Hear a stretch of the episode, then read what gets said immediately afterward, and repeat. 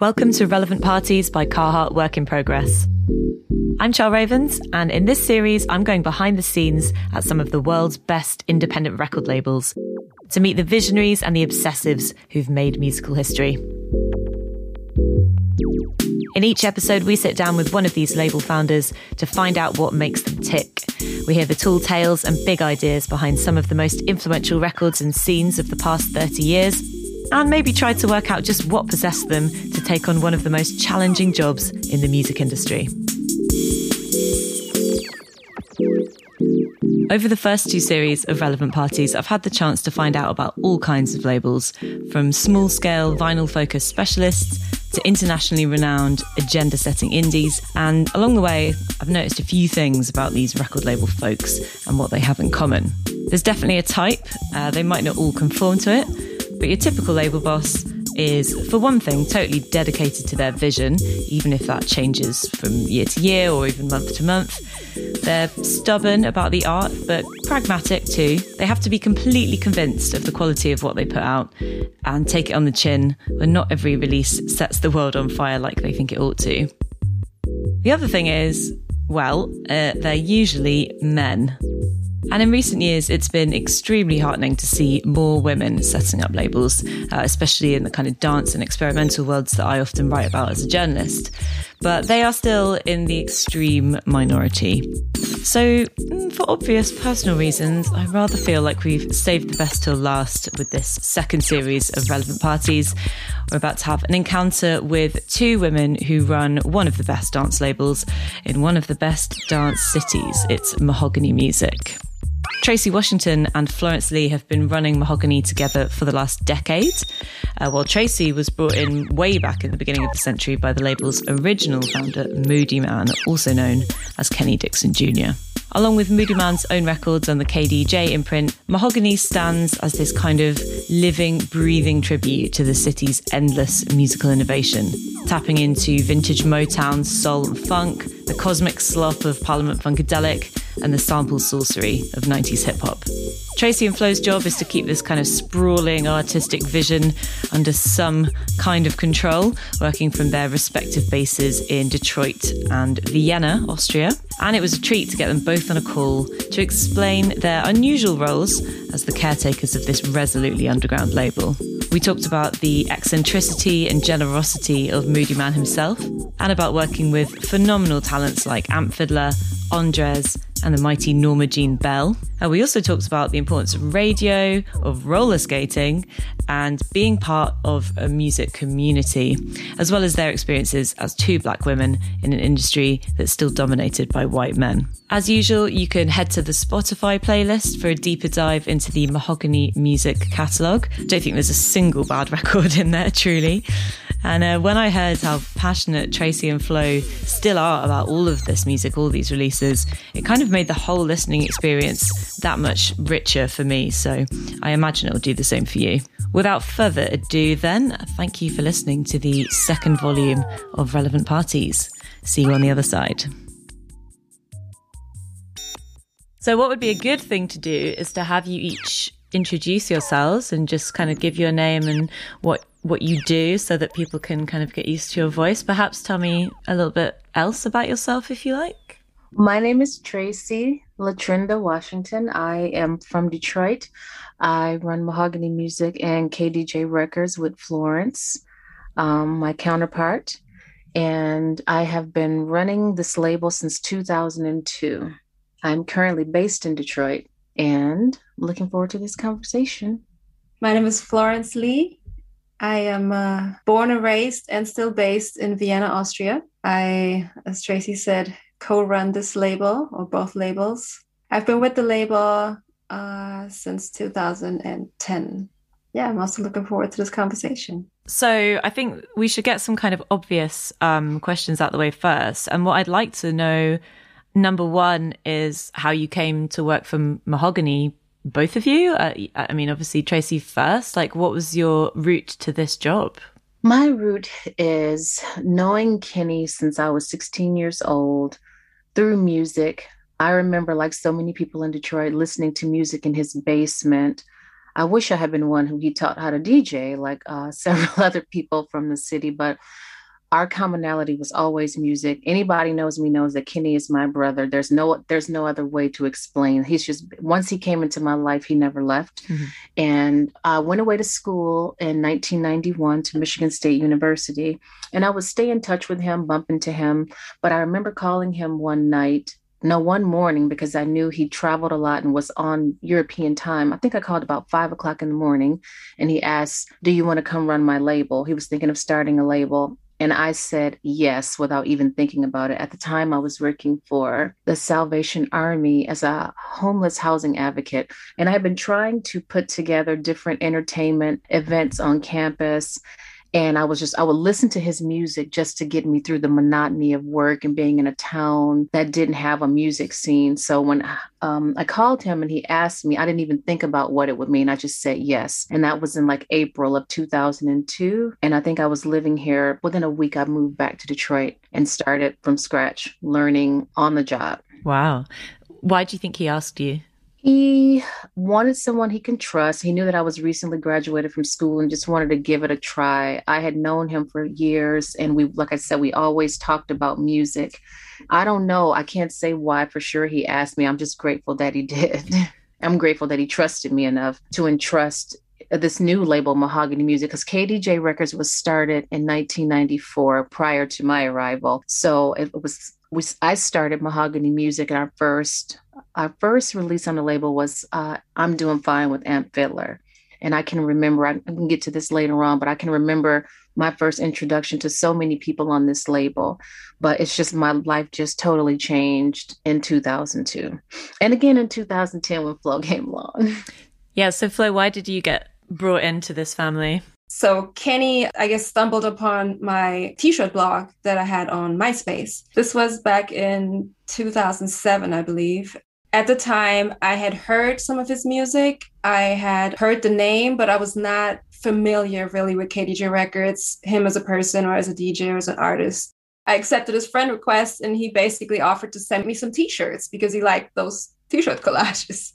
I was sent some t-shirts in the mail. I got a nice merch care package. And my mom, who's a seamstress, she altered these shirts. And two years later, in 2009 was his first gig in Vienna. And I went there wearing the Moodymann shirt, just having a good time with my friends he spotted me. He was like, "Oh wait, come over here. I got to take your picture because it's not like there were tons of people wearing his shirt in the club, I guess." So right, that was the initial face-to-face meeting, and then uh, I think six months later, he had a second show in Vienna. And I also went, and that's when we first actually talked. At the time, I was working for the radio. Mm. And um, so I gave him my card, and he gave me a record. We took some more pictures that was in September of 2009. And in January, I had an email. Uh, Traci, you actually emailed the radio station looking for the girl in the attached photo. That was me. and uh, at the time, this was in 2010. So I was invited to Detroit for Soulskate. And nice. um, yeah, very nice. Why don't you just describe Soulskate to us? Because I think that's definitely part of the broader uh, mahogani landscape that I'm kind of interested to know about. Soulskate is like a wild intersection between roller skaters, primarily from the United States, and Moodymann and electronic music fans who converge in one place. And it's this amazing dynamic of people who don't know about electronic music, people who love skating, people from people who skate from overseas, people who've been to Detroit for the first time.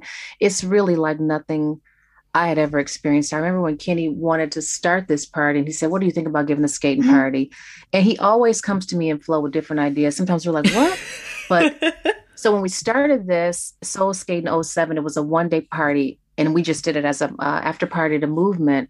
But a lot of people don't know that Kenny himself is an amazing skater. Oh, yeah. He's the reason I started skating. And as we began traveling to a lot of parties in America, predominantly Black skate parties, most we noticed that most of these parties were an entire weekend, or sometimes there's one in uh, Atlanta, Joy Skateathon, which is probably the longest running. She's from Detroit as well. It's five days long. So there's typically daytime events where skaters gather network, get to know, you know, they have meet and greets, they have whole hotels rented out for people that drive from all over the country. So we said, why, why don't we try to do that here?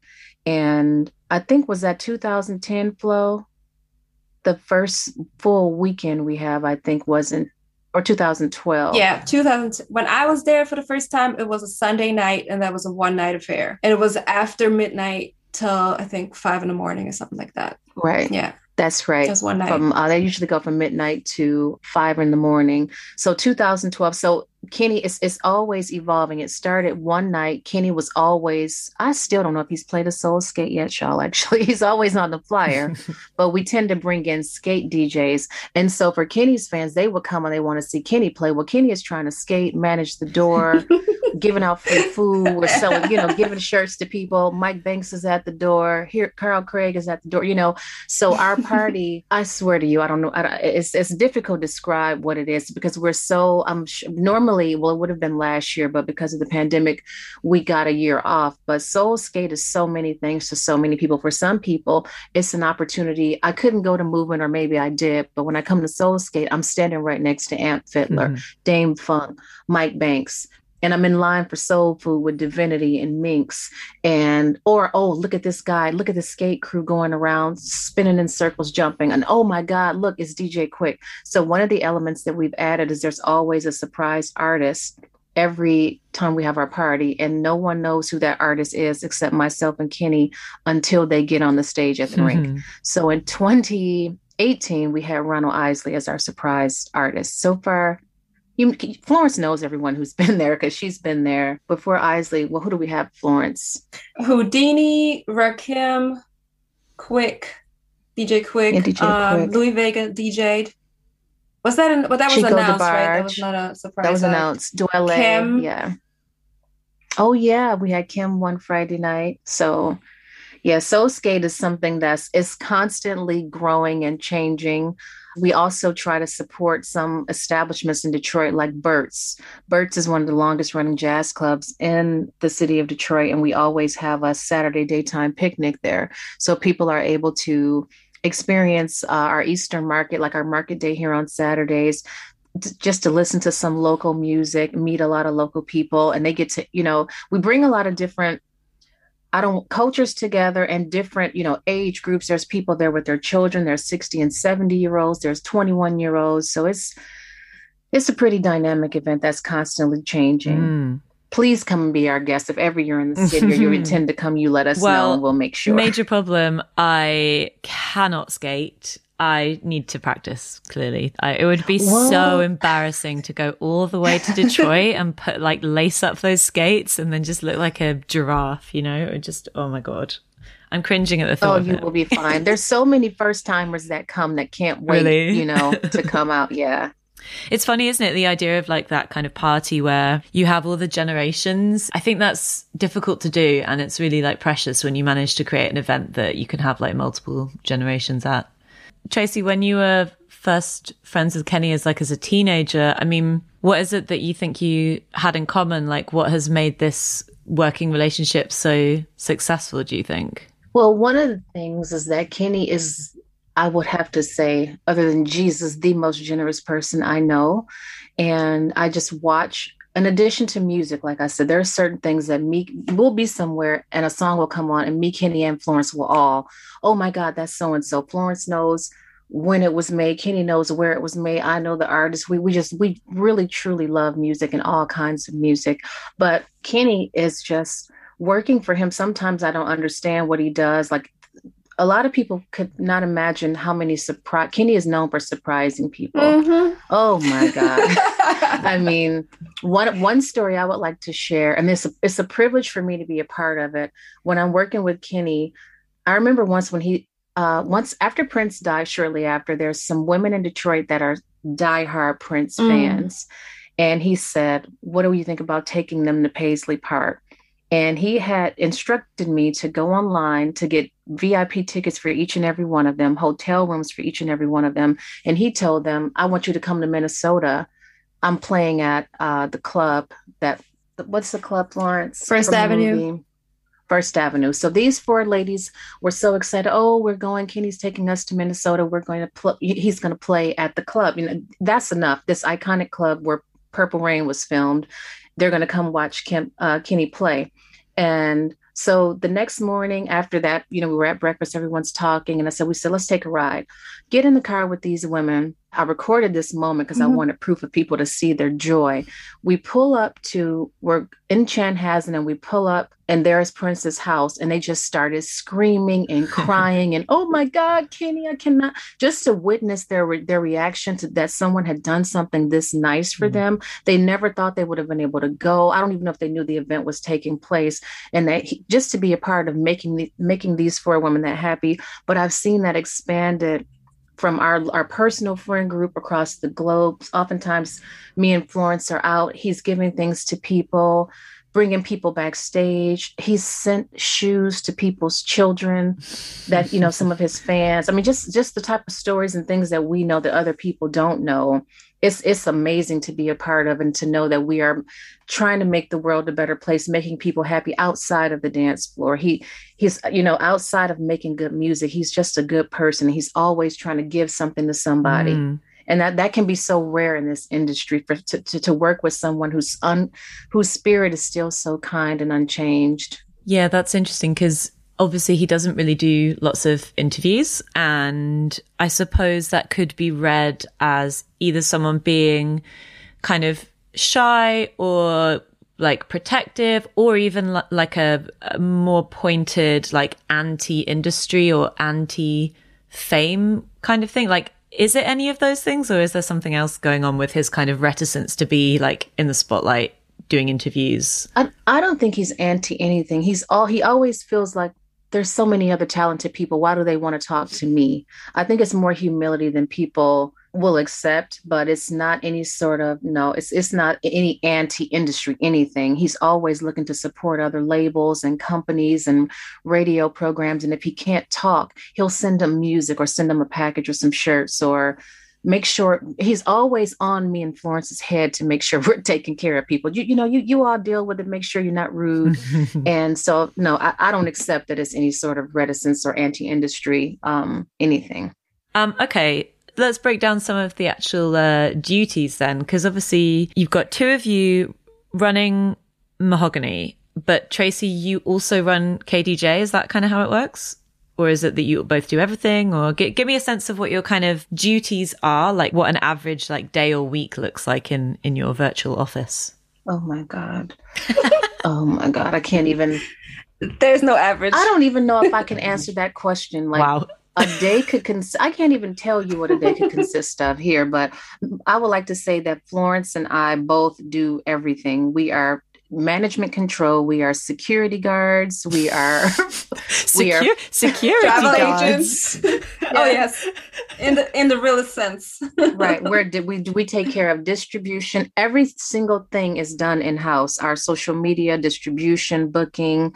Right. management uh to, you know tour management taking care of flights i see i see okay so it's more than a label you're almost like you're also a, a, a management like an agency in a sense as well you've got lots going on that's a brilliant way to put it. Before we move on to some other artists, actually, this is a really rare opportunity to maybe hear a little bit about Kenny's house, which seems to be somewhat legendary in terms of Detroit buildings. I, I had heard that it was a purple house, among other things, um, like a Prince shrine. Is that not true? Mm. Mm. I heard that too. I'm not sure if that's the truth. well, inside inside the house uh, which is across the street from Submerge on the East Grand Boulevard, mm-hmm. there is a very special room that is not a museum that houses Kenny's collection. Mm. Oh, that okay. whole house is not a shrine to Prince. I wouldn't. I wouldn't say so. But is that is that actually his house, or is just like somewhere else where he keeps his records? is his house? That's the Mahogani Music headquarters. I would say what you said, Traci. Oh, okay. I agree. The basement yes. has all the the records, the merchandise, uh, the office. There's also studio space in there, but it is not the ah. Prince Shrine. I'm actually in that said house now. Oh, yeah. really? okay, let's um. I'd like to talk about a few of the artists just because you know it's the kind of label where artists reappear quite a lot. So obviously there's something to be said for a certain like family or community nature of the label, I think. Um, would it be right to say that most mahogani artists are from Detroit? Yes. Mm. Yes. And how much is that just happenstance and how much is that a definite decision to to be a Detroit label? I think it's intentional. I think Mahogani Music is Kenny's attempt at showcasing the talent of Detroit. Mm-hmm. You know, he's he's all he believes in giving these people that are exceptionally talented many of them you know he's fans of these people not just oh we're both artists let me put your work out. He enjoys the music that he puts out he listens to and he loves. Mm. so i mm. think it is very intentional on his part that mahogani music is showcasing the talent that we have within the city. Mm and oftentimes giving people an, uh, an opportunity that other labels may not have found them worthy of. They may not be the right age or they haven't sold enough. But if he hears something that he likes, he will release it. He has the ability to do so because he run, it's his label. He's not bound by any corporate chain of command. Mm-mm-mm. Yeah, so let's talk a little bit about Andres. I was, you know, going through l- lots of the catalog and thinking about, you know, he might be one of the best producers who's really capable of doing like house and hip hop and then also kind of erasing that distinction, which I think maybe there are a few Detroit artists specifically who are quite good at. And I also just recently discovered the live version of New for You, which I didn't know existed, which was mind blowingly good. um, but what can, what can you tell me about Andres and, and, uh, how he kind of came into the Mahogani family and what his kind of role is, I guess? What is, what is his character? I'm gonna say as much as I know. Obviously, I wasn't there and I wasn't around when Andres and Kenny met, but as far as I remember, uh, the story goes that Kenny was working at Buy-Rite and Andres was coming to buy records there. I think that's how they initially met. But Andres has a, a musical background through his father, who is a, I think, Grammy nominated, if not Grammy winning percussionist. Oh, wow. And so Andres also started playing, I think, at the tender age of three or four, Traci? I think so. I'm pretty sure it was that around that time. Yeah. So, but then his DJ roots are definitely in hip hop. I guess the the house or dance music was added later on.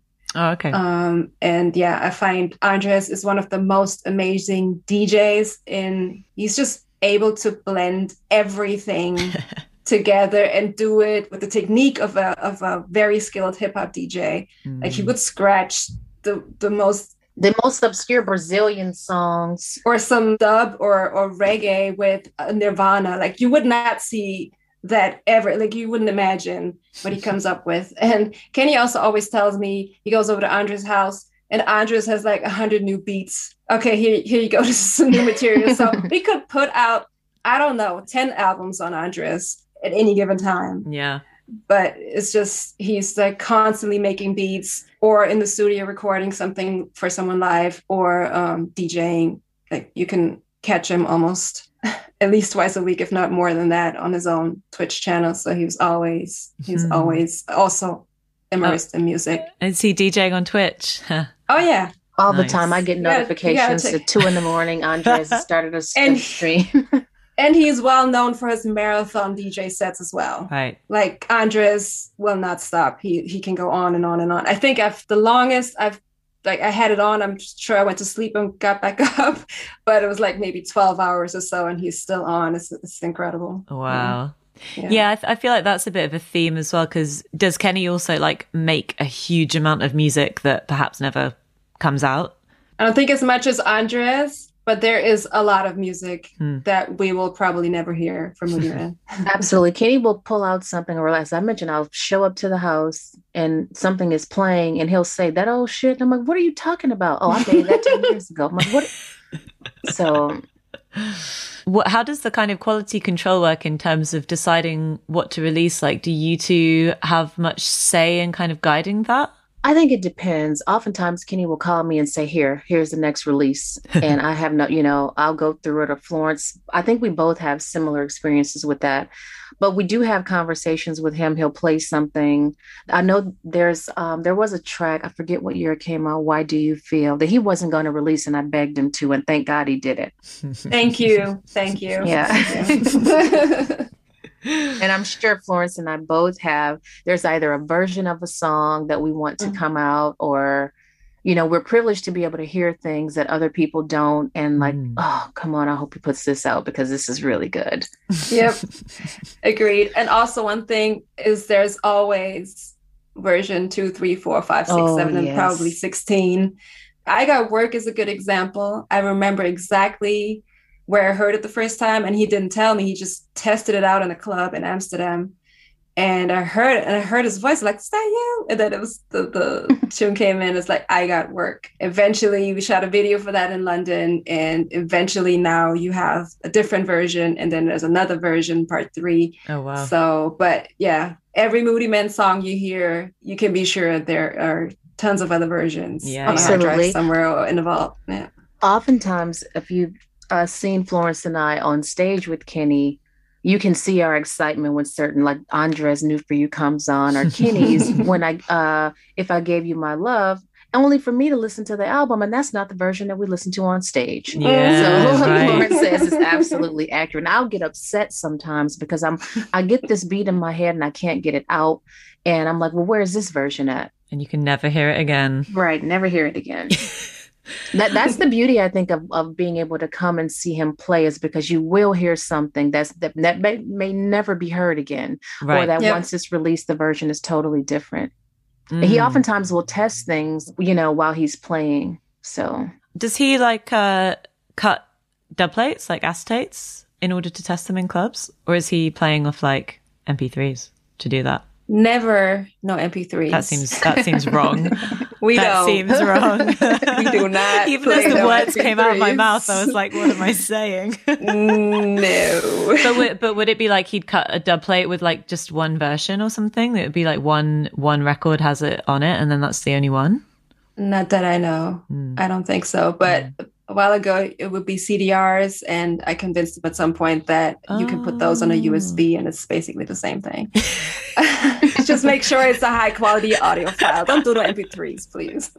yeah, sorry, I didn't mean. Of course, no, I didn't mean to offend you with talk of. No, no, no, no, no. Just I just wanted to clarify that.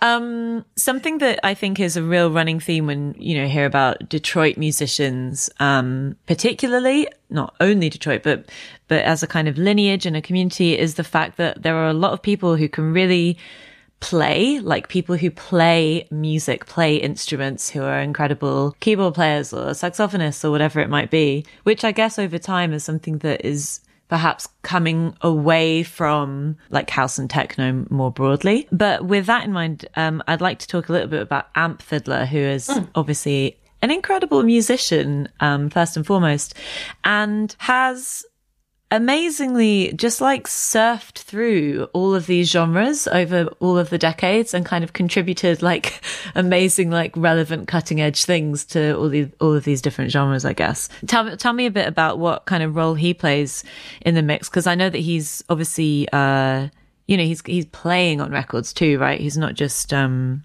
he's not just in the background. No amp and kenny have a very close relationship that relationship was in place before I started working for him in 2002. Mm. He was actually the first artist, the first musician. I remember him saying his brother named Amp Fiddler will be calling you. And he did. And when I heard his voice and heard him sing, I was just blown away. Mm. And since that, since prior to 2002, they've I think contributed to each other's work, listened to each other's work. Kenny will make uh make a track, give it to Amp. Amp will put some vocals on it, or Amp will make a track, give it to Kenny. So they they work together quite frequently. They mm. highly respect and love each other. And you know, Amp is such a fixture for mahogani music. He's always willing to contribute.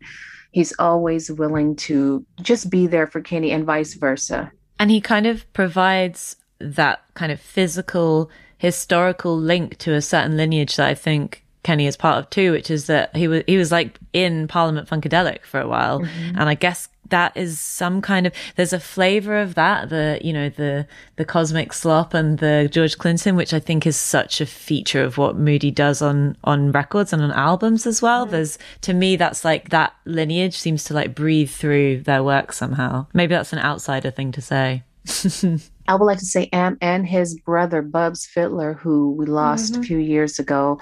I'll listen to the songs, and, and our catalog now has grown, thankfully, to a point where I'll listen to a song, and I have to Flo will have to remind me, or I'll have to Google the catalog number. But I'm like, oh, that's Bub, that's Amp, and we'll forget, you know, that that they've been a part of this many releases on the label. Mm. And then there's been other artists that AMP has introduced us to, like Paul Randolph, and you know, so. And is there like a live iteration of Kenny's show that includes him? I don't believe AMP was a part of the last tour, the live uh-huh. tour that Kenny uh, had, but I'm pretty sure it will be in the future. Mm. That's something we would love to see, right, Flo? Absolutely. Yes, I want to see that. We did a few um, Mahogani Music showcases where Amp was a part of, but he played his own set. And then there's also the combination of Amp, Fiddler, and the drummer from Detroit, aka Andres. So Andres would play congas and hmm. bongos to amp set, and then switch between that and DJing or scratching in between. So yeah, that's that, that's a, that's another dimension of yeah. the of the live show, but I would definitely love to see. I've never, I have not seen the live show uh, when Kenny toured. Was it in 2004, I believe? 2005. Yeah, I didn't, I didn't catch that one, but yeah, I would love to see that. Mm. I would love to see Kenny perform live, actually. Yeah. Oh, so there hasn't been one since then? We did a, a surprise in Japan seven years ago. Hmm. Yes, was, in 2014. Yeah. but he performed like three songs or something like that. Oh, wow. With um who was there? Uh John Arnold and um Jeremy Ellis. Jeremy Ellis, right. So someone that I really know almost nothing about, but got heavily into it in the course of uh, doing some research on this is Norma Jean Bell.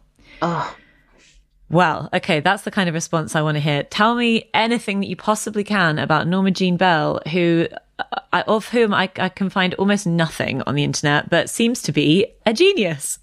Norma Jean, first of all, I couldn't believe Kenny actually knew her because when I talk about music, I, I grew up in Detroit listening to WJZZ and hearing these names, and it was always Norma Jean Bell and the All Stars. So she was already a oh. fixture in the talent.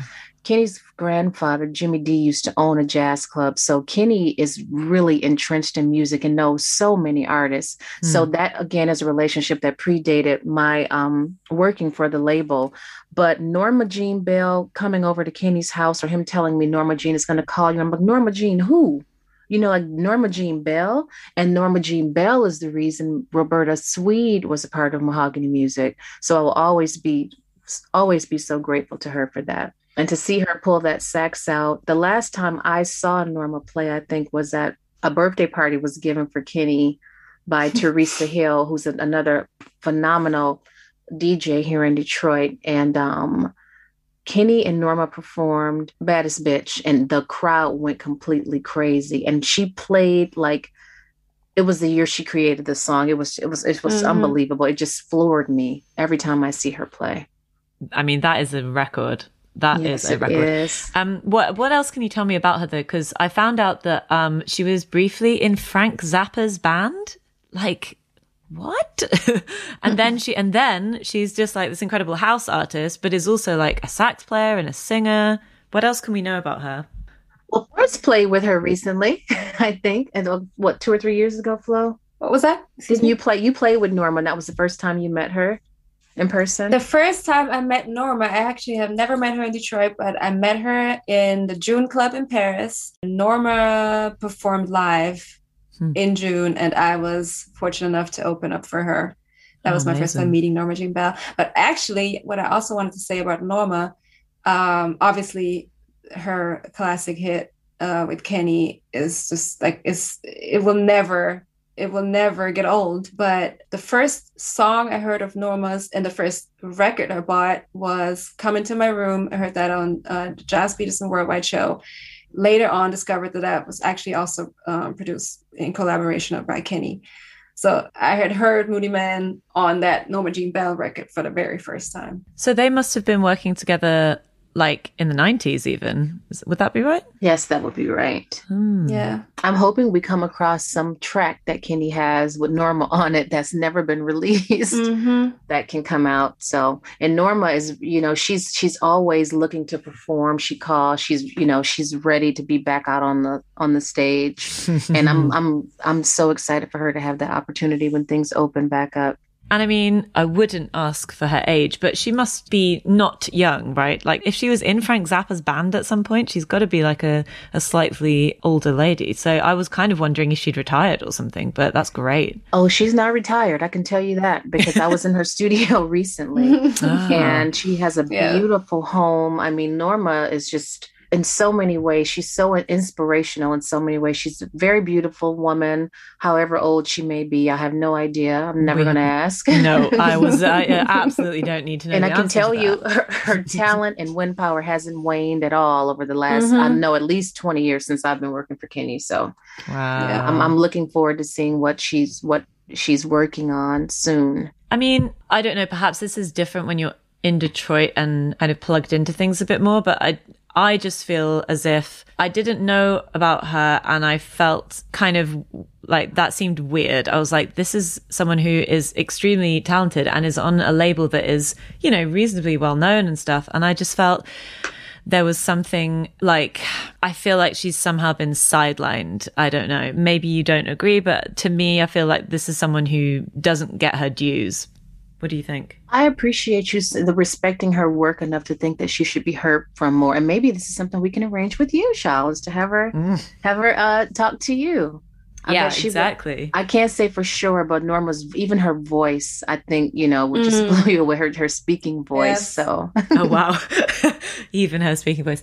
Yeah, I yeah. I mean, one can never really be sure like how how these things even like translate internationally or anything but it just seemed to me that i was just like this is someone who should just be because someone like Andres is is I think pretty famous in the UK, right? Like it's someone I've known about Andres for years, and they're both like incredible musicians and who have had this like career in house music, but are also musicians. I don't know. It just seemed to me that I thought this woman needs to be more famous. So, and and I think too, there are so many people who are producers, musicians, and DJs, but the DJing is what takes them across the water, not necessarily them playing the live yep. instruments. Yeah. So if Norma were to come, she would have to be featured with someone to play a, a song or two because no, we don't need to see Norma DJ. But will people be open? I'm sure they would to seeing Norma pull out her saxophone and blow while Kenny is playing or while Amp is playing or yeah, you know. Yeah. So, yep. But then that just gets to some slightly more prosaic problems about how to, you know, bring music to other countries. Like taking a live band on tour is extremely complex and expensive, Absolutely. basically, right? Like, yep, yes. We're going to get back onto some of those sorts of topics in a sec, but there's one other album that I just wanted to mention that's um, one that I really like that I feel maybe sticks out a little bit as a, a bit different on the Mahogani roster, which is the Urban Tribe album that came out in 2010. And Urban Tribe obviously are, you know, historically also a 90s act. Um, they'd released on so-called IDM labels like Rephlex um, and on Mo' Wax. And I guess I guess it's fair to say that it, you know, it's a, a spikier kind of sound, a more like techno sound than um, perhaps Mahogani's known for. Um, can you tell me anything about how that release came into your hands? I think a lot of this comes from, uh, well, I'll give my opinion, the relationships, the existing relationships Kenny has had with DJ Stingray, with Carl Craig. And oftentimes these guys, it's always their intention to get together to make something musical, you know, musically and they got this idea together or have been working on things and decided to release it. One thing Kenny can tell you, you won't even when he's DJing, you're not always going to get that full on the floor house music. It could we could release a jazz album on Mahogani mm-hmm. Music. So mm-hmm. while we are primarily an electronic music label, that encompasses not just house music. Yeah. Oftentimes it's other people that will say Kenny is house. Well, Kenny can give you some blues and some funk too. So Yep. I feel like it's a project that you know this dear to Kenny's heart. He he I, I, I want to divert a bit too when you talked about what what is it that we do for the label it's relationship building florence and i mm-hmm. have people there are people that i've worked with in europe and the uk and scotland whose faces i hadn't seen some people i think i've seen everyone now but when you think about just building these relationships for years with people whether it's in the studio on the email a distributor a record store owner i think that's also present in the music and it's also how some releases come about mm. so Florence, do you want to come in or? That particular album is, like uh, Traci said, DJ Stingray, uh, Sherard Ingram, Carl Craig, Chemetrix is on some tracks, and uh, Anthony Shakir, Shake, yeah. exactly, and Kenny. It's it's a collaboration between those artists, and there's probably some Urban Tribe material that from those sessions that we also haven't heard. Mm in terms of uh, musical styles, like Traci also said, nothing surprises me. I could see anything happen on Mahogani Music in the in the future, and also KDJ Records. Like Kenny would also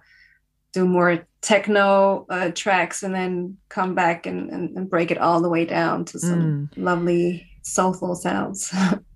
yeah, because I, I was thinking oh, this is, you know, kind of different. And it's like this whole other strand of, of Detroit. And it's this, you know, more like machines and robots. And it reminds me of like, yeah, underground resistance and this kind of strand.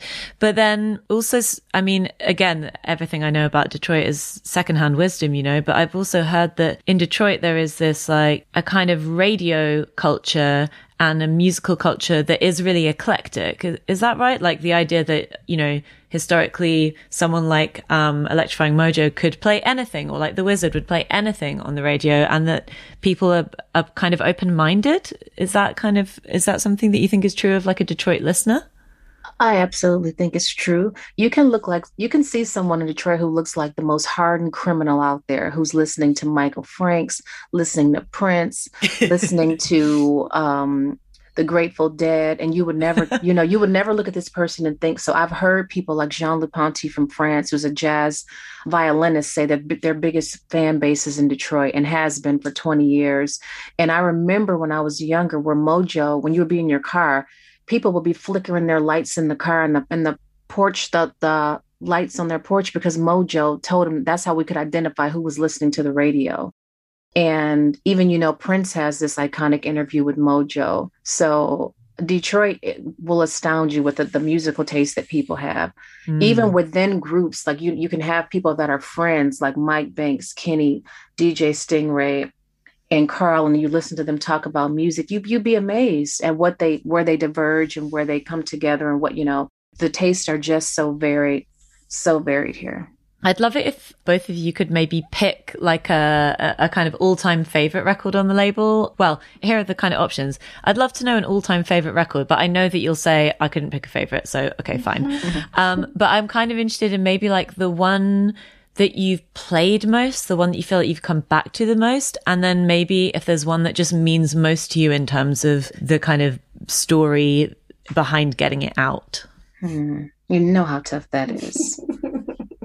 Well, I mentioned earlier how I used to listen to.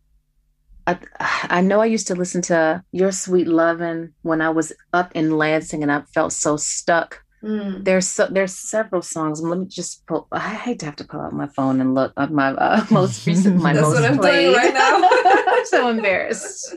I will say this: there is a hidden track on Black Mahogani and this actually came out on Peace Frog, so maybe you shouldn't record this part. I love Peace Frog, by the way, but it's a hidden track. You know which one I'm talking about, Florence. I believe I do. I don't even know if it has a name, but the woman is saying Sunshine. Bikini has a song called Sunshine, and that's not it. Mm-hmm. And mo- mm-hmm. if you mm-hmm. don't have this vinyl, you won't know what I'm talking about. And I have searched, it's not on YouTube either. So if you don't have the record, oh God, I have to send it to you. You would love it. That song just resonates with me on such a uh, visceral level because some of this this was made before I was working for Kenny. And I oftentimes will listen to his music and like what like any anybody else that likes music, what was he thinking about when he made this? You know, like why does this song sound like this? Yeah. but I'm gonna find something more concrete. Florence, do you have one that you had thought of in the meantime? Definitely not one. This this is I've avoided this question, but ask me for my favorite, even ask me for my top 10. Those could change from day right. to day, from week to week. And I mean, my first introduction to the label was the first 12 inch mahogani music one which was i'm doing fine with Amp Fiddler that was just such a that's just such a classic and recently i've been listening to a lot of the celebrity barbecue sauce mm-hmm. album i love formula for passion i love also that there are different styles on the album but I couldn't give you like I don't even want this part to be right, in there. Like it's right. like I can't, I can't. Like Andres alone, you know. I every, could say, like, ooh, Andres. Me, yeah, Andres, I mean, 2003, that first one. I used to listen to it so much. Mm-hmm. It's just that People. that album blew, blew me away. Yeah, I love that. Is one of my absolute favorite mahogani releases. And recently with Kenny, you're still um, the one.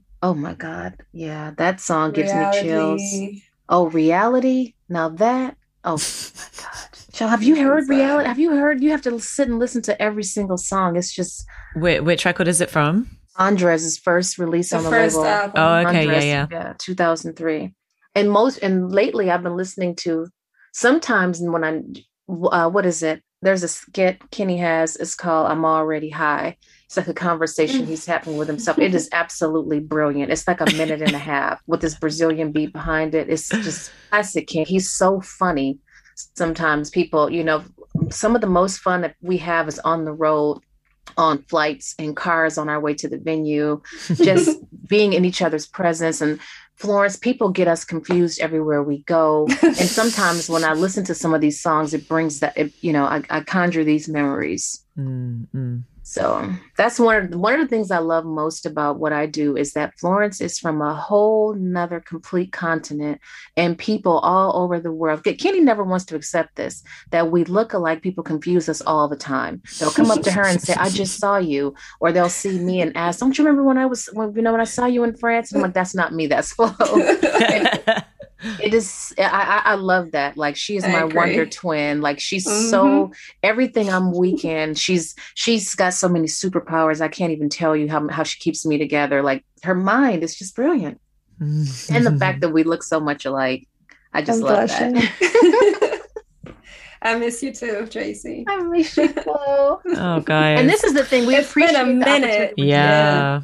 Like women, yeah. It's not enough of us. Like in the industry, I know that was one of the things you had initially asked about. Like in Detroit, I've been, I've, I've had the pleasure of being around women like Bridget Banks in in our house music industry, techno electronic music. I know that there was Kelly Hand had a record label, Acacia Records still does. There's women on wax with uh, DJ Minx in Detroit, but mm-hmm for some of the larger, more well-known labels, there's not a lot of women that have opportunities like like Florence and myself, mm. and the opportunity to build these relationships internationally. And I would like to see more of it. I would like to see women that aren't involved with the label because of who they're dating, or you're backstage because you know the DJ, but the opportunity to learn and grow and be a part of this scene because I think it's so important. And we've had good experiences. Like people, I think people respect our work, our longevity. There are some people that question this label with the amount of records we press, but we take our work very seriously. We take Kenny and we take each other, we take our entire community very seriously. And we hope that people mm-hmm. do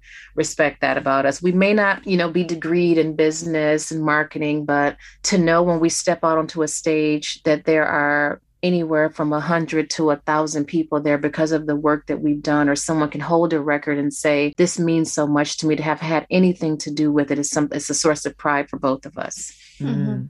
Could you elaborate on uh, you referred then to the number of records? Oh no.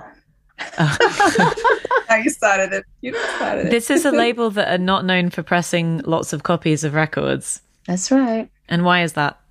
Because what Kenny says goes. Would you prefer to print more records? there are times that I would, but mm. I'm not an artist who's had to deal with records being sent back and not being afraid that it's not going to happen again if someone changes their mind. I think there's a lot of misconceptions as to why we only press so many of our records, but I, I don't even mm-hmm. know if this is something I want to get into on. Well, but what's the like? What do you have like a set number that you would press for per like per per issue kind of thing? Mm. Depends on the release, I would say, but even the most recent release on KDJ Records, I think this was the most that's ever been pressed, and it was a triple pack, and it was still not enough. So, what taken away? Mm-hmm. Mm-hmm. Mm. Yes, I uh, I thought about that the other day, and I was like, maybe I'd like to buy that. And I had a look on Discogs, and it's very expensive. and I also I kind of wondered that about that, right? Because like when you don't press very many copies of something that is then popular, there are people out there who are like taking massive cuts off of your hard work. That seems annoying. Well, what is a lot of records for an independent label? But I don't know, Traci. Do we want to get into this? I don't know that I want to get into it, but right. yeah, but from what we've enough. been told by record presses, like no one is pressing this much. So mm-hmm. it is absolutely what is not true is that we are trying to start bidding wars on on certain websites. That is that is not the case at all. Right. You right. know, I think again, knowing Kenny, I you know, it's not my label. This is a true. This is his record label. If he tells me we're only pressing hundred records, and hundred records it is. Mm-hmm. So.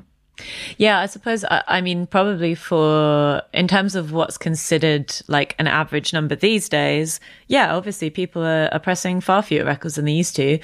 But maybe we should just take a moment um, just to talk about Taken Away, which like it's a really silly thing to say, oh, my favorite record on the label is the last one that you put out, but oh my God, that album, like, oh, it just like keeps revealing itself to me in like new ways every time I listen to it. I'm, I'm just mm-hmm. not surprised that there is the demand for it, that there is. Mm-hmm. Like, it's the kind of record that once you hear it, you want it on vinyl. Like mm. it's hard to explain. You just need it like as an object in your house. I agree. And it was actually it was a historic one in the sense that it only came out in digital format last mm. year. Mm, there right. was oh, a yeah. demand for vinyl, obviously, immediately, and we also had plans on releasing it sooner. It was even more of a of a relief to finally have it in my hand as well. Yeah, I love the cover art too. Where does that come from? That's Richard Wilson mm. from London and it's a it's taken from a photo that I took right here in this building mm-hmm. of Kenny, and then we oh, handed wow. it off to Richard to paint. So I think that's partly why it's because I felt like I needed that image large in my mm-hmm. house. You know, it's just such a beautiful image. Like it really is a beautiful image. Yeah, it is. And yes. I think just as a record, like it's so. It just condenses so many of the things that Kenny's so good at, and like it takes you on this like kind of epic like history. It's so personal. It uh, it just does so many things for me. But though, let me ask you. Let me flip that question around and ask you a, a different question, which is: um, Is there a record that was very difficult to bring to life? What what's like the hardest record that you've ever had to to birth because i get the impression that some of them probably take quite a long time from start to finish there is a, a release we're working on now that's taken far too long i don't oh, want to mention and um, I'm, I'm frankly, you know, things happen. It will, it will come out, and we are working on it. Mm-hmm. Yeah, I think Andres, and then taken away. I think there was such a such a demand for it. But in terms, again, going back to the number that were pressed, you never really know. You can say, let you know, we've we've had situations before. I will just say that people requested an amount of records and then they wanted to send them back. So mm. it's easy hmm. for people to say, well, you should press twenty thousand, and if ten thousand gets sent gets sent back, then what? We like to think that people will love every release that we put out, but we're we don't take for granted. We are not arrogant enough to assume that everything we put out, everyone is just going to love it. Mm-hmm. N- n- none of us feel that way.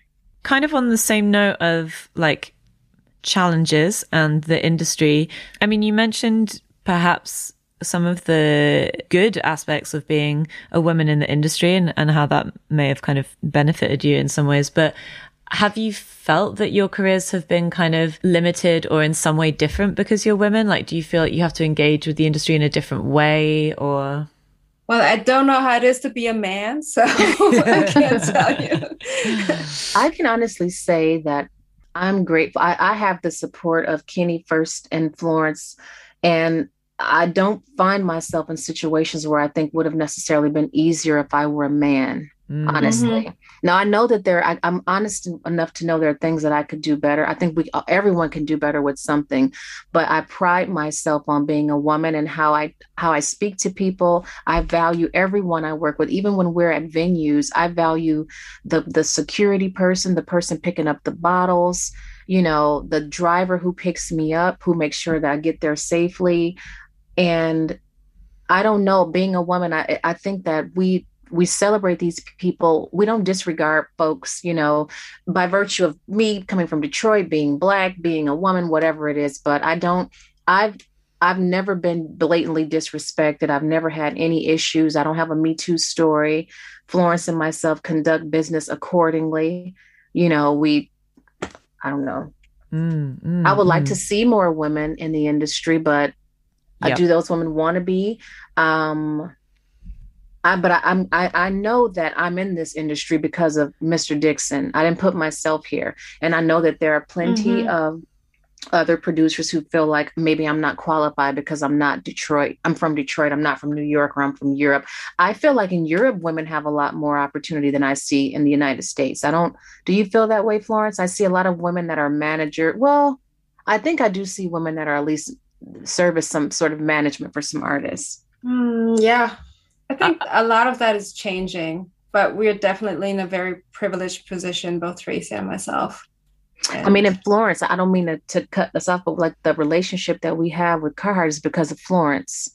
Mm-hmm. You know, it's not because of, of Kenny primarily. Florence made that possible. She makes so many things possible. And you know how, how you kenny always tells us and i don't think he would have to but how you treat people is important people remember how you make mm-hmm. them feel and we're not doing it because we're being told it is a massive privilege even to be the fact that you took the time on you wanted to talk to florence and i because i must tell you we both had serious misgivings like oh i don't know you know we're not used to it for one thing sure. but we are very grateful for that that you found us worthy of the opportunity to hear our story you know but, that, but that's it though isn't it it's important to you know your story is maybe a little bit unusual and yeah there, there really aren't that many women involved in running labels like it's really mm-hmm. important to speak to you and for you to be able to say something about your experience i, I think and kenny will insist talk to Flo, talk to Traci. Sometimes mm-hmm. people try to circumvent us, text him, or they don't like a response we've given. Well, I talked to your girl, but she said no. Talk to Traci, talk to Flo.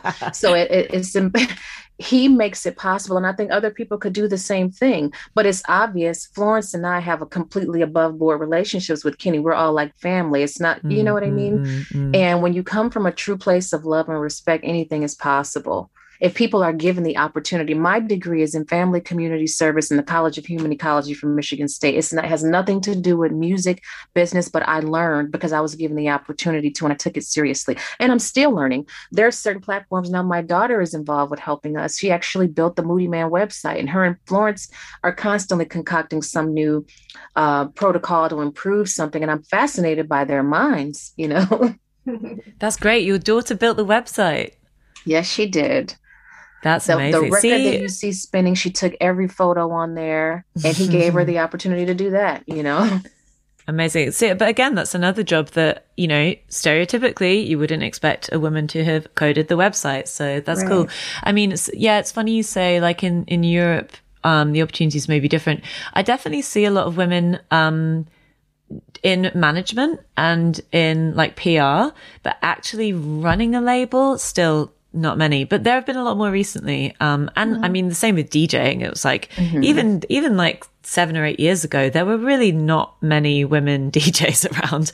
And now, I mean, the whole thing has completely changed as, as far as I can see. Like the, the mood in the club is different even. There's just more women everywhere. It's good. Yeah. We're just grateful Mahogani didn't need me too to give women a chance. So. Yeah. Yeah. Yeah. Mm-hmm. You've been doing this job for quite a long time. And in that time, the industry itself has changed a lot. The way that people listen to music has changed a lot. Um, you know, a massive shift towards digital and also into the hands of like Apple and Spotify instead of all the different kind of record labels and lots of things have changed essentially. Um, what could you tell me about like the kind of changes that you've seen since doing this job. Like, how do you think running an independent record label has changed over the last, I guess, what year did you say you started? It was 2002 for myself. So nearly 20 years. Yeah. What do you think are the biggest changes in terms of running an, an independent record label? I, I know one thing that uh, Florence changed for me was I used to, I started record labels when you physically sent out white labels in the mail And then one day Florence sends me a link and says, Here you go. Uh, here's a SoundCloud link. So to see how so many things are being digitized, and now that things have changed with the pandemic, I often wonder with Twitch how it will impact touring. I know a lot of people are very anxious to get back, but I wonder if we if if people will now look at performing. We have, it's not something that we've done any streaming concerts, but I know that a lot of DJs have pivoted towards Twitch and the pay-per-view thing. So I don't know if that's something that the industry will now have to contend with that. And that's not necessarily the label side but because mm. we don't our label is different people often will you know we've read that we need to do things differently we're behind the times we're too underground so because it's truly 100% independent i must say i'm not so concerned I think now one of the things that we could do, honestly, we're better able to gauge because of technology real interest. Like people don't necessarily have to guess because distributors can go to record stores they can place in a you know an order based on you know your people are able to instantly prepay for things now so i know one of the things that well taken away we actually sold this was the first release that we sold through our website first and that did pretty well so it's comforting to know that we are enabled because of technology to truly be if we wanted to be independent but we respect the e- ecology of dance music and the distributors and we've had we've had a lot of people contacting Florence and myself requesting to be sold records to directly, but we have to keep the distributors in business as well. There is a protocol to things. And I, I think that I am maybe I'm a dinosaur, but I don't want to sidestep and say, let's wipe out the distributors and we just sell it all ourselves. We all need each other. Mm. I think if it's anything the pandemic has taught us, technology aside, is we we need to be concerned about how our what we what we do impacts others. And I think I, I like being able to make sure other people have jobs and that they're relevant in this industry. Not that, okay, now mm-hmm. I have a website, I don't need a distributor anymore. No, mm. I, I mm. recognize the ease that they provide for us and for someone who lives in a remote village in Croatia or a tiny town in Austria. You know, if they want to get their hands on a record, the distributor may have a greater capability to reach them than we do.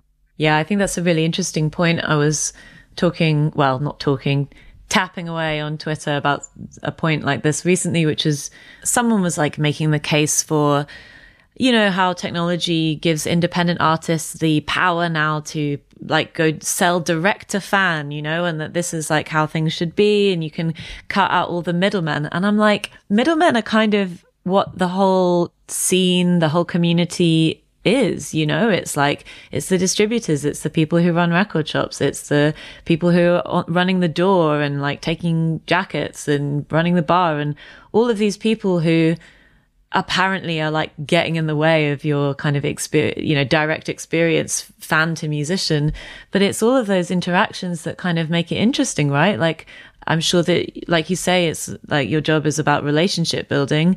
You know the names of the people who are doing all these different jobs. It's like, yeah, I think, I, I just think it's kind of wrong headed to try to streamline that stuff in some ways. So, no, it doesn't make you a dinosaur. Okay. and it still gives us an opportunity. Oftentimes, Kenny and Florence, if I'm not around, will pop up at a particular record store with some copies. Mm-hmm. Like one thing I can tell you about Mahogani Music and KDJ Records, you never know what could happen. The, the record is sold out and one will show up in your mailbox. You know, there's so many reasons for why we do things the way that we do. And it's not for everybody. Sometimes people don't understand it, but you can, you know, we just really want to be a part we we are we are grateful to be a part of this industry and to just more than that in service to humanity to be able to talk about music watch music dance to music create music sell music. We all have a role to play. Carhartt and the support the amazing support that they give to independent record labels they've made a lot possible for us even spreading you know introducing kenny's music to much younger audiences. So Mm-hmm. We all have a role to play. And I just, the opportunity to even engage, I never thought that I would be being interviewed by a woman in the UK, not me, you know, whoever thought that would happen. or that I would be partnering with someone in Vienna, my, you know. Come on. Yeah, I mean that I was going to ask about that. Like that seems complicated that you're just constantly on two continents. Is it how do, how do you even make that work? Or do you have to uh, Florence? Do you like start work late or like what what's the kind of protocol? Usually, I start work late. Yes, there's yeah. a time difference. with six hour. I'm six hours ahead. Yeah, but um, like we said earlier, there's no um no typical day. No typical it will day. change from day to day and week to week. So my office is where my uh, my laptop is and where I have Wi-Fi. It, it doesn't really it doesn't really matter where I'm in the world. Um, and obviously the travel part of our job is not happening right now, or yeah. will hopefully happen at some point again. But yeah, other than that, I need so you know, we, internet connection. we've been futuristic for a while, Chal, because this is how Florence and I have been working. Like I have been there are times I would be so alone because all my friends would be at work and I'm on my at home or in the office on my computer. Mm. And and this is how it's been. Like I am such an early bird. I, it's great mm-hmm. to know I can call. If I wake up at four o'clock, it's not too early to call Florence or to call the UK. right even when I called Kenny that fateful morning and he offered me this job, it was five in the morning and nobody else would have been up, but I knew he was on you guys' time. So he was up. So it works out for us. And Kenny is a damn artist. So he'll call Florence at some crazy time. It'll I guess eight o'clock in the morning her time. It all works. It's not it's not hard yeah, for us at all. It is not. No. It really is not. For me, my life is patterned around you guys, the UK. Especially mm-hmm. we have mm-hmm. we have always had such a strong audience like nobody knows music in this world like people from the uk you know the northern soul folks and all the way you know down to london it's it, it fascinates me so it's an honor for me. I, I, like to get up with the birds in the uk you know. And the parisians and the austrians and the germans so. Okay i have one one last one um and i guess this is a kind of optimistic one so now that we are finally possibly maneuvering out of the pandemic at whatever speed, I don't know. Are you still in some kind of lockdown in Detroit? Things have opened up. Uh, Kenny is actually playing tomorrow night here in Detroit. Whoa. Yeah. Wow. So in Detroit, the messaging in Michigan now is if you're vaccinated, you don't need to wear your mask outside, but it's warm and people are more likely to take them off. So hmm yeah, things are pretty much open. I don't I think school children don't have to go back into the fall. Clubs and restaurants are reopened, so I think wow. we're pretty much open because we've I think our vaccination rate is just at 50% or something like that. Nice. What about in Austria then? Yeah, the the lockdown is yeah. over. Uh-huh. I went to the gym for the first time today. So restaurants are open. There's a curfew at 10.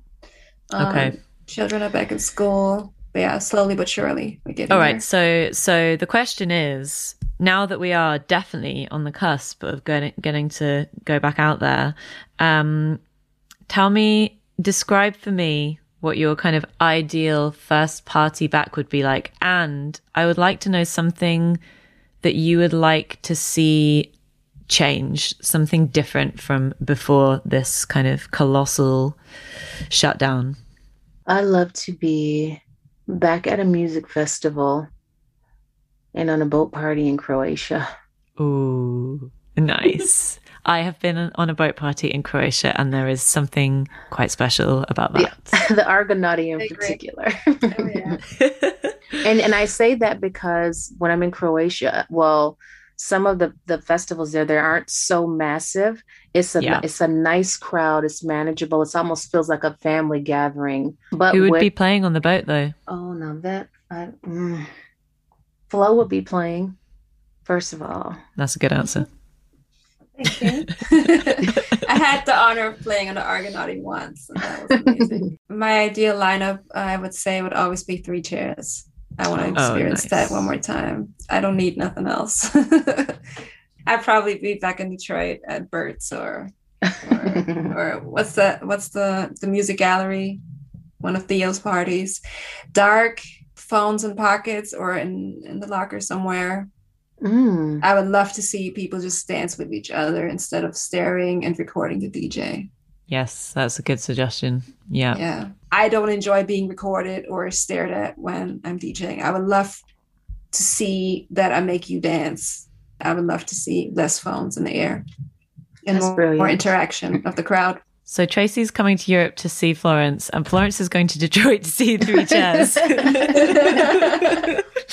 you might have to do some scheduling to make sure that works out. Oh yes. Um, and also, I have to say, Southport Weekender. I could do a cartwheel through the wall right now, waiting for that to come back around in 2022. Yes, I've only had the opportunity to go once, and that was life changing for me. I mean, I've never experienced anything like that before. Wow, I've never been. What's oh, what's what's the vibe? God the vibe is all these music loving people literally under one roof with multiple venues within that roof. I can remember me and Florence, I think both in tears, watching Chaka Khan with maybe mm. hundreds, if not a thousand other people. Mm-hmm. At Southport Week, at some tiny village in the UK. I mean, mm-hmm. I love mm-hmm. the English countryside anyway, but it's so far out. This music industry our music in particular fascinates me because I don't think this can be said of any other genre, not hip hop, not R&B, not classical jazz, maybe some of the jazz festivals, but to go to some of the remote, most remote locations in the world and people from all over the world are communing together over some shared love of a song or an mm. artist and a DJ, not even not even a live music artist, but someone playing all types of music. It's just this is one reason I love music festivals so much. I've just Googled it quickly and it looks like it is on next year. So see you in a year. Florence Traci, thank you so, so much for joining me. Thank you for having us. Thank you.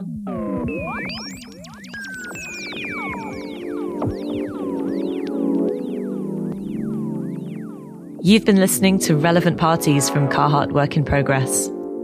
If you want to dive into more music from the labels in this series, check out the Relevant Parties playlist on Spotify. You can find the link in the show notes. And remember, you can subscribe to Relevant Parties so that you never miss an episode. It's available wherever good podcasts are found. And if you enjoyed this episode, please take a moment to leave a rating and a comment on Apple Podcasts. We'd really love to know what you think. So thanks for listening and join me next time for more stories behind the world's best record labels.